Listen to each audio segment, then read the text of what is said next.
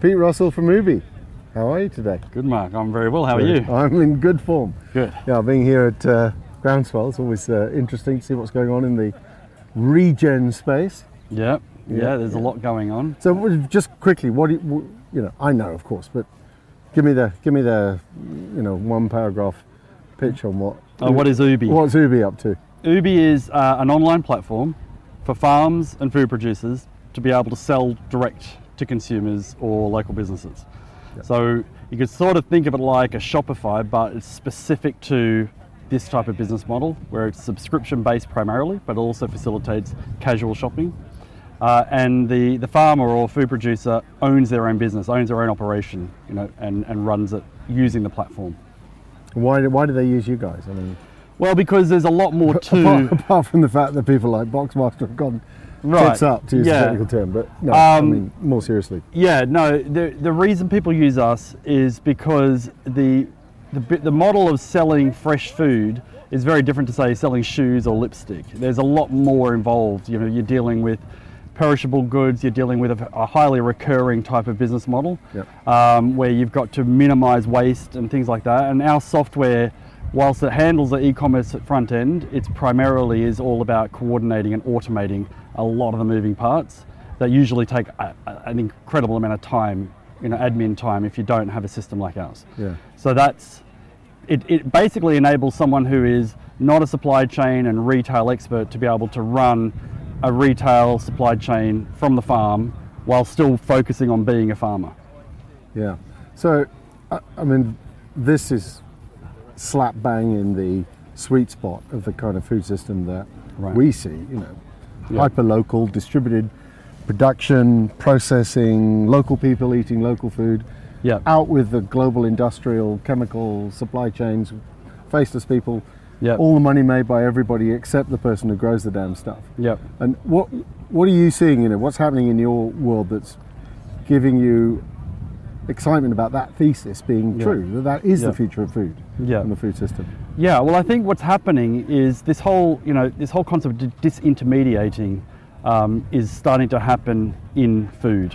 Um, it's not complete disintermediation because you do still have to aggregate, but what what I think is happening is um, the food producers are now, with technology, able to do the job that was otherwise sort of behind the black curtain Yeah. for them and was too complicated. And so they, they effectively sort of abdicated that responsibility to the next chain in the supply chain, the next link, and then the next link and the next link. And so what's happening because of technology and, and the way that information is being opened up, the food producers are able to basically reclaim the supply chain, mm. reclaim their market share, um, and it's leveling the playing field. That's that's pretty much how it's playing out, and uh, that's what's really exciting. Is why would a farmer, a producer of any type of you know ecologically sound food, want to sell through the you know the incumbent sort of supply chains when they can now do it direct, they can make more margin, they can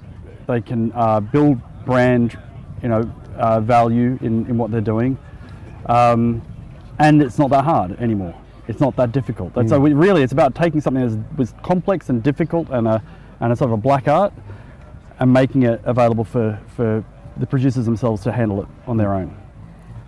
I mean, we think, in, you wind the clock forward 20 years, and supermarkets are toast. They're in their current form. Mm, in their These current big form, yeah. industrial things that essentially are built to a model that made perfect sense in the same era where we had, um, you know, energy was predominantly created by sodding great big coal-fired power stations, and it's a bit Yeah. like that.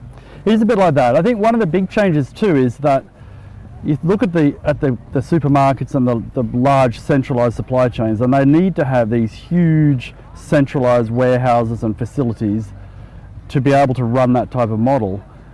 In the future, the decentralization is basically taking these large, massive, large facilities and breaking them to lots and lots of small facilities that can be on farm.